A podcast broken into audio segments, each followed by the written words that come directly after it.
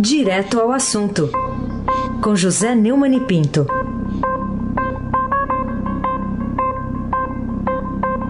Neumani, bom dia. Bom dia, Raíssen Abac, o craque. Bom dia, Carolina Ercolim, tintim por tintim. Bom dia. Bom dia, Almirante Nelson e o seu pedalinho da virada.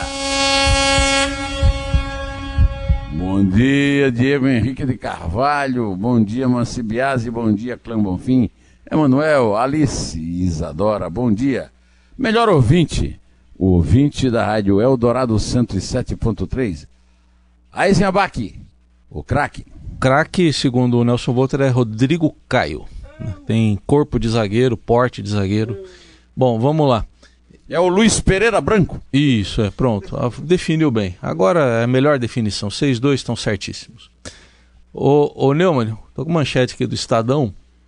Atos apoiam Bolsonaro e reformas. Maia vira alvo.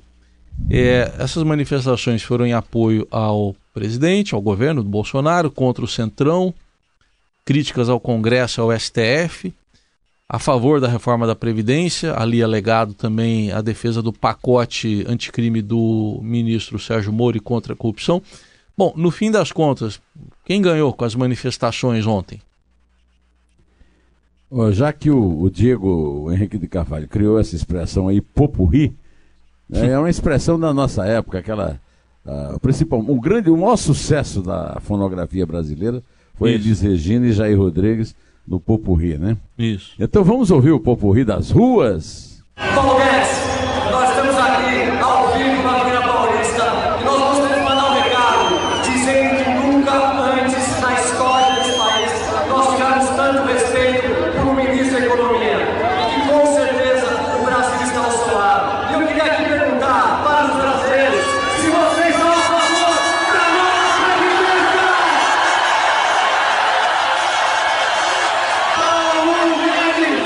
Paulo Guedes! Paulo Guedes! Quero dizer que estou com a minha família aqui apoiando o governo e o COAF, que tiraram do Sérgio Moro, se já tiraram, estão querendo tirar, para o Ministério da Economia, que não tem nada a ver, precisa estar na mão da Justiça, para que as autoridades, senadores, deputados, tenham o mesmo tratamento que toda a população brasileira tem. Nós queremos que o Brasil ele tenha livre acesso ao comércio com todos os países, independente de credo, religião e etc. Eu estou defendendo o pacote anticrime do Moro, eu estou defendendo a nova Previdência, eu estou defendendo o fim dos conchavos, eu estou tentando dar o meu apoio ao presidente pela forma como ele está tentando fazer as coisas. Às vezes um pouco atrapalhada, mas é, a gente vê que é de coração e que ele tem boa intenção. Então eu vim dar o meu apoio, sair do sofá e vim me manifestar.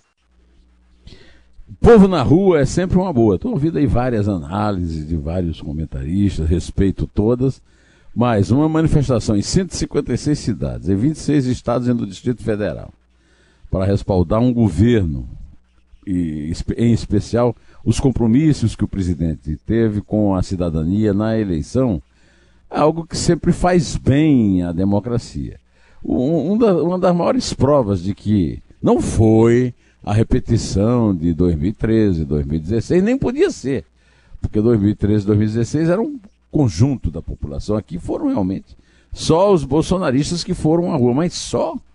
Bom, tem uma senhora que me escreveu no Twitter dizendo que a foto que eu usei é, no, no meu vídeo de ontem para ilustrar o, o blog do Estadão era uma foto de 2016. Era uma foto do Pedro Venceslau na Paulista ontem essa, essa reclamação, essa tentativa de desqualificar o meu blog e o meu post é uma demonstração de que não foi uma, uma manifestação completamente pífia, como não foi também, um, como eu já disse, uma manifestação espetacular. De qualquer maneira, o, o, o Bolsonaro está certo quando disse alguns dias atrás, desculpa o erro de português dele aí, fui claro ao dizer que quem estivesse pedindo o fechamento do Congresso o STF hoje estaria na manifestação errada. A população mostrou isso, sua grande maioria foi às ruas, com as pautas legítimas e democráticas, mas há quem ainda insiste em distorcer os fatos. Né? O, o Moro disse no Twitter: festa da democracia, o povo manifestando-se em apoio ao presidente Bolsonaro, nova previdência e ao pacote do crime, anticrime, sem pautas autoritárias, povo na rua, democracia, com povo e Congresso avançaremos, gratidão. E despertou ali no Congresso, muita gente está dizendo, não, tocou fogo no, no Congresso e tal. Mas, por exemplo, vozes como de Elmar Nascimento, líder do DEM, que disse ao Estadão que o radicalismo e a beligerância nunca levaram a lugar nenhum e neste momento é preciso unir os esforços para atingir um objetivo comum, real e urgente. A recuperação da, da economia nacional com geração de empregos e renda, assim como a melhoria da saúde, da educação e o enfrentamento da violência. Olha, é, eu acho que o, desde que seja em paz, que não haja invasão de nada, nem do Congresso, nem do STF, nem de é, lojas, é, que não haja violência, o povo, a manifestação do povo é sempre bem-vinda na democracia. Carolina Ercolim, tintim por tintim. Bom, então quais foram as principais lições eh, dadas pelos atos do domingo ao presidente de um lado e aos seus adversários, né, do centrão e da esquerda que insistem em disputar um terceiro turno aí das eleições? É, como se era, era de se esperar, Moro virou bandeira e o povo, como foi demonstrado aqui na primeira sonora que nós usamos, o povo é, é uma coisa absolutamente inédita da minha velha, da minha participação ah, longeva na reportagem política, eu nunca tinha visto alguém eh, berrar na rua o nome do ministro da Economia. Isso aí, na minha opinião, reforça muito o Paulo Guedes, se o Bolsonaro tiver juízo. E reforça o Moro, né? É, o, o Tomé Abduch nas ruas é que chamou os berros do povo a favor do, do Paulo Guedes, da nova Previdência. Né? É, há uma, uma lição ainda, é, que é a lição que, de contra a violência. Cobertura das TVs e emissoras de rádio são normais, isso é bom. Agora, os repórteres foram agredidos, por exemplo, a equipe da Globo em Belo Horizonte. Há casos, inclusive, que nós temos aí manifestações de pessoas que foram agredidas, e isso não é bom. É, de qualquer maneira, foram lições para os dois lados, tanto para o presidente quanto para o Congresso. Eu só espero que ambos os lados tenham entendido. Vamos ouvir o que o presidente disse, por favor, na sonora aí, Almirante Nelson. Hoje, por coincidência, é um dia onde o povo está indo nas ruas. Não para defender um presidente, um político, ou quem quer que seja. Ele está indo para defender o futuro dessa nação. Uma manifestação espontânea, uma pauta definida com respeito às leis e às instituições, mas com firme propósito de dar um recado àqueles que teimam com velhas práticas, não deixar que esse povo se liberte. A nossa liberdade refletir-se-á no bem-estar de todos nós. De fato, muita gente está escrevendo que só foi bolsonarista à rua. É claro, e quem é que ia? A, a, esquerda ia apoiar o Bolsonaro e o Moro? Agora, o Bolsonaro precisa aprender que respeito à lei inclui o respeito à lei maior, que é a Constituição, segundo a qual ele é presidente de todos os brasileiros, e não apenas dos que votaram nele, e muito menos somente aqueles que estão nas redes sociais. É uma lição que eu espero que ele tenha aprendido, o Raíssen Abac, o craque. Ô Neumann, é, aproveitando aí que a gente está nesse assunto, o que, que você diz sobre um, uma ideia que está começando a circular aí? O presidente do Senado, Davi Alcolumbre, de convocar um recall do, do Bolsonaro, né? E que a gente já vê presente em palavras, até nas atitudes de líderes do, do Centrão, principalmente do DEM. É golpe. Isso sim é golpe. Não há recall na, na ordem é, democrática brasileira, na ordem constitucional, no Estado de Direito. O recall é um instrumento muito útil na política, no caso, quando você tem eleições, é, voto distrital, não é o caso do Brasil. Eu sou a favor do voto distrital, mas o Brasil não aplica o voto distrital. E não é essa de recall numa eleição de um presidente que foi eleito diretamente pelo voto. Aliás, é o único mandatário. Todos esses estão reclamando. Agora, por exemplo, o, Estadão reproduziu uma fala do Elmar Nascimento, líder do DEM. Temos que ter o mínimo de estabilidade no país para fazer isso. Vai ser necessário ignorar o governo. Não tem outra saída. Um deputado lá da Bahia, do DEM, um partideco, partidinho vagabundo, né? Vem com, com uma declaração peremptória dessa, e é reforçado por, eh, Eu estava ouvindo, por exemplo, o, o, rapaz lá do Tendência, que deu entrevista para o Emanuel, e ele, ele disse que está havendo um movimento pelo impeachment. Eu não vejo isso. Paulinho da Força, minha opinião é que a gente monte um programa aqui com trabalhadores, empresários, sociedade civil e a Câmara vote o que interessa. Aí esquece o governo, faz de conta que Bolsonaro não existe. Bolsonaro foi eleito legitimamente. O povo foi ontem na rua defender isso. Quem é Paulinho da Força? Quem é Paulinho da Força para decretar que o povo brasileiro não elege mais o presidente, que vamos fazer recall? Pelo amor de Deus, o Bolsonaro precisa é, criar juízo, governar para todos. E esse pessoal que está combatendo no Centrão, que fica preocupado só com o próprio rabo de palha, com medo de fogo, ah, não precisa, não deve ser é, não deve virar agora o, uma espécie de, é, de, de, profetas do caos. Carolina Ercolim, tintim por tintim. Bom, Neumani, a gente está vendo um Senado um tanto enciumado, né? Ele não está tendo tanto protagonismo como a Câmara. Queria saber como é que esses poderes também se rearranjam a partir das manifestações de ontem. É isso mesmo, você tem toda a razão. É? Após é, é, quatro vezes que deu posse a dois terços da casa, o Senado ainda não conseguiu encabeçar uma grande pauta nacional e agora vem com essa história é, do, é, do recall. Eu só quero lembrar o seguinte: o próprio presidente do Senado, Davi Alcolumbre, que está na frente disso, é, está sendo discutível, porque a eleição dele foi uma eleição fraudulenta houve mais votos do que o normal e até agora nem ele, nem o, o, o, o investigador deram uma resposta satisfatória à população. O, o que ele tinha de fazer era reabrir a investigação, mudar o relator e, e dar uma resposta satisfatória sobre a fraude na eleição da presidência do Senado. Afinal de contas, a grande comemoração que se fez com a derrota do Renan Calheiros eh, se concretizou nisso, numa eleição fraudulenta que está sendo jogada é, no esgoto, no lixo da história. Carolina Ercolim, tintim por tintim. Ah, desculpa, é, é, é, é o nosse querido. Aí sem abaque, o craque. Vamos nós aqui. O, já, já, que está falando no Senado, Neumann, tem uma expectativa para amanhã de, de votação lá da medida provisória 870 que promove lá a reforma dos ministérios e tem a questão do COAF ainda, na Câmara se manteve, uh, foi, foi, mantido o que o governo queria, né, 22 ministérios, e só que o COAF foi tirado do ministro Moro e foi para o ministro Guedes. Você vê alguma chance aí de o Senado transferir o COAF uh, de novo aí, voltar para o Moro ou vai ficar na, na economia mesmo? Na rua muita gente se manifestou, todo mundo se manifestou a favor da volta do COAF. Na prática, não dá para fazer isso. A votação no Senado é dia 3. Dia 3 é, é, caduca a medida provisória e aí volta tudo para os 29 ministérios, para o governo Temer.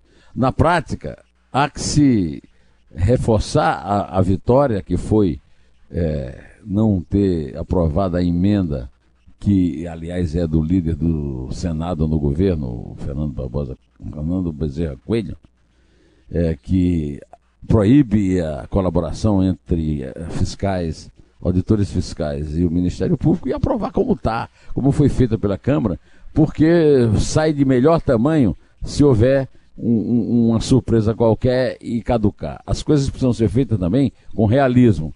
Carolina Ercolim, tintim por tintim. Muito bem. Bom, queria saber que novidades traz as investigações sobre petistas na Lava Jato a afirmação de Antônio Palocci, né, segundo a qual Propina financiou viagem de Dilma ao exterior a esta altura do campeonato. A esta altura do campeonato, uma revelação como essa não choca mais ninguém, não surpreende ninguém, mas nos lembra que a Dilma Rousseff vive pelo exterior, tendo à sua disposição oito assessores, pagos por nós e falando mal do Brasil, e com isso eh, jogando gasolina na fogueira do desemprego que ela e o Lula, que o PT criou nos seus três governos e meio, é, é, três mandatos e meio.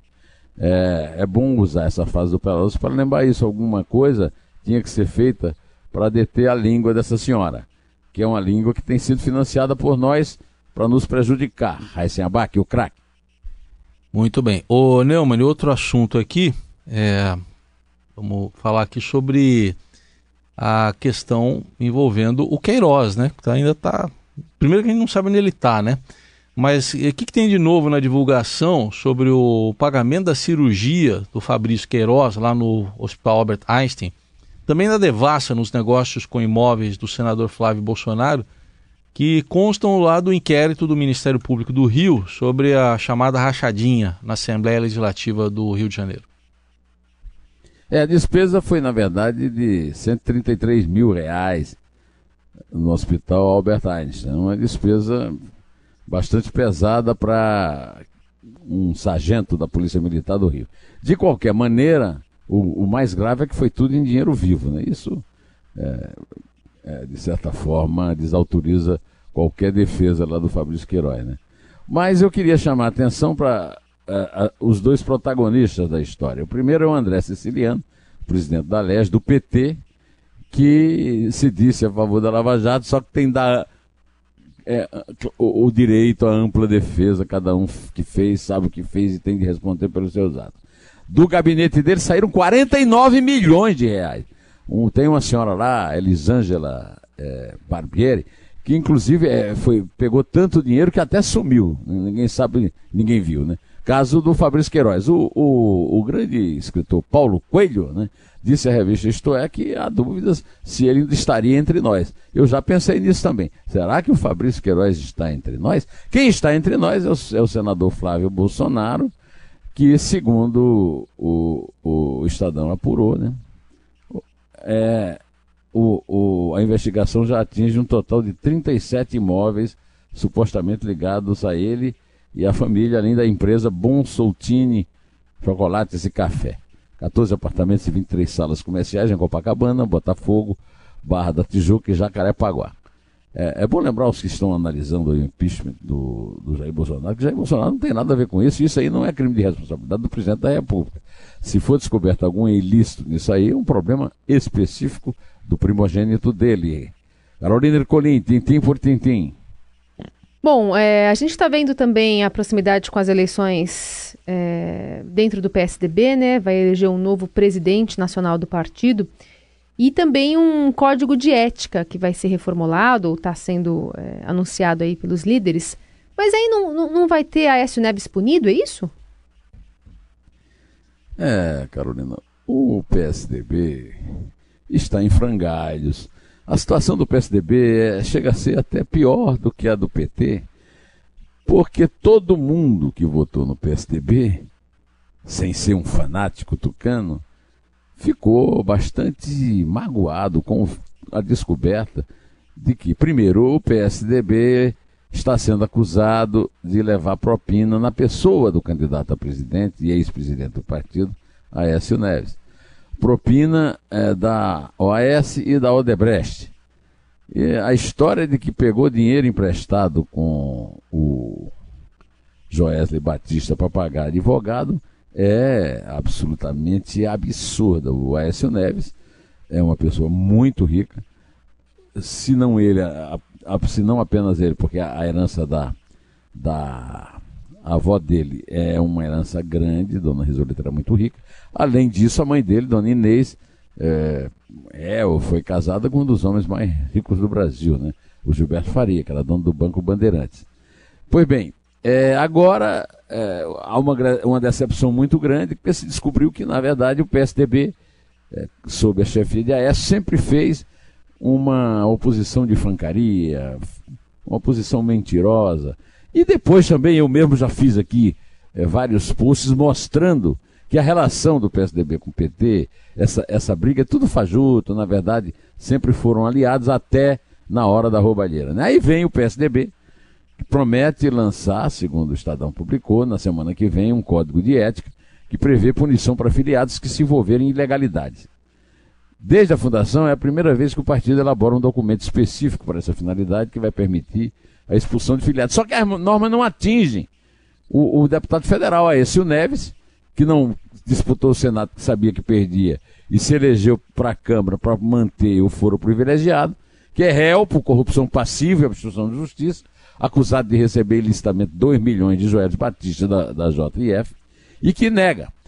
Como as denúncias contra essa ocorreram antes da elaboração do Código de Ética, ele só poderá ser punido pelo partido caso seja condenado pelo Supremo Tribunal Federal. Primeiro tenho que comentar sobre isso o seguinte. isso é uma tragicomédia, né? além disso, eu quero lembrar, viu, Heisen? Nessa época eu não estava aqui na Eldorado, eu estava na Rádio Jovem Pan, hum. e eu entrevistei na rádio, ao vivo, o Arthur Vigílio Neto, ah, quando sim. foi descoberto o mensalão mineiro. E aí eu disse a ele: olha, o que vocês têm a fazer é expulsar imediatamente o Eduardo Azeredo, é, reconhecer o erro. Não, não, não tem nada a ver uma coisa com a outra. O resultado foi que o, o, essa revelação do Eduardo Azeredo ajudou a eleger o Lula contra o Geraldo Alckmin. Hoje, o, Geraldo, o Eduardo Azevedo está preso depois de passar um longo tempo respondendo em liberdade, graças aos esforços de Gilmar Mendes, que foi colocado por Fernando Henrique lá no Supremo para soltar Tucano, né? E agora está preso e o PSDB se, se esfrangalhou porque não tratou o assunto como devia, até porque viria a se associar ao PT na roubalheira dos governos Lula e Dilma. Agora, hum. tudo o que podemos fazer, já que nós não podemos. Eu, eu acho o seguinte: Sim. O, o, seu, o, o, seu Palmeiras ganhou do Botafogo, o seu Palmeiras já é campeão. Para. Mas hoje eu vou ser, eu vou ser obrigado a, a, a comemorar os três gols do Flamengo. Hum. Em homenagem ao Almirante Nelson, eu vou pedir que a Carolina Ercolim comece a contar de três. Três que foi o Rodrigo Caio ah, que fez. Rodrigo Caio. O, o, o, Rodrigo Caio é o Luiz Pereira Branco. O Nelson concordando aqui. É três. É dois. É um. Deus castiga vocês, viu? Inter.